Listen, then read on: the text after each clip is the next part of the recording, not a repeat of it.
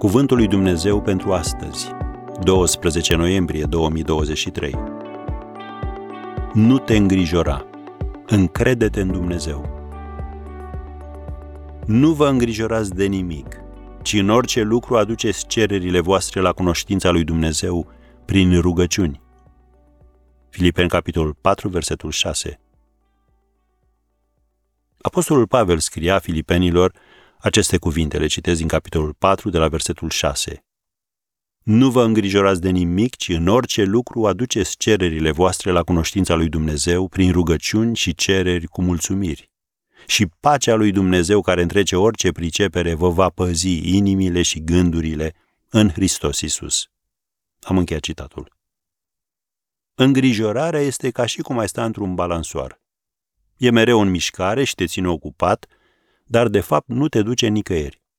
Ba mai mult, dacă te îngrijorezi peste măsură, ajungi să fii epuizat. De aceea trebuie să învățăm ca orice gând să-l facem rob ascultării de Hristos, cum scrie în 2 Corinteni 10, versetul 5. Un expert din domeniul medicinei spunea că mintea noastră creează aproximativ 30.000 de gânduri pe zi. Or, o viață plină de gânduri necontrolate poate crea mediul perfect pentru ca îngrijorarea să înflorească. Cauza îngrijorării este aceasta. Reticența de a crede că Dumnezeu se poate îngriji de situațiile variate prin care trecem în viață. Majoritatea dintre noi ne-am petrecut viețile încercând să ne purtăm singuri de grijă. Așa că e nevoie de timp, de o grămadă de timp, ca să învățăm să ne încredem în Dumnezeu.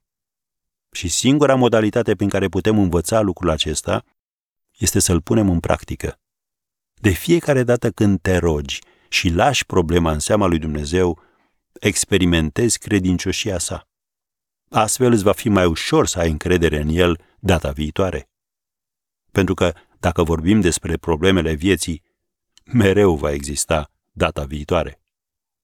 Așadar, când începi să te simți îngrijorat, spune, mă încred în Dumnezeu pe deplin. Nu trebuie să mă îngrijorez.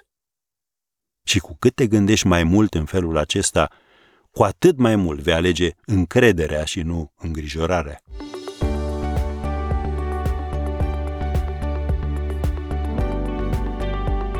Ați ascultat Cuvântul lui Dumnezeu pentru astăzi, rubrica realizată în colaborare cu Fundația SER România.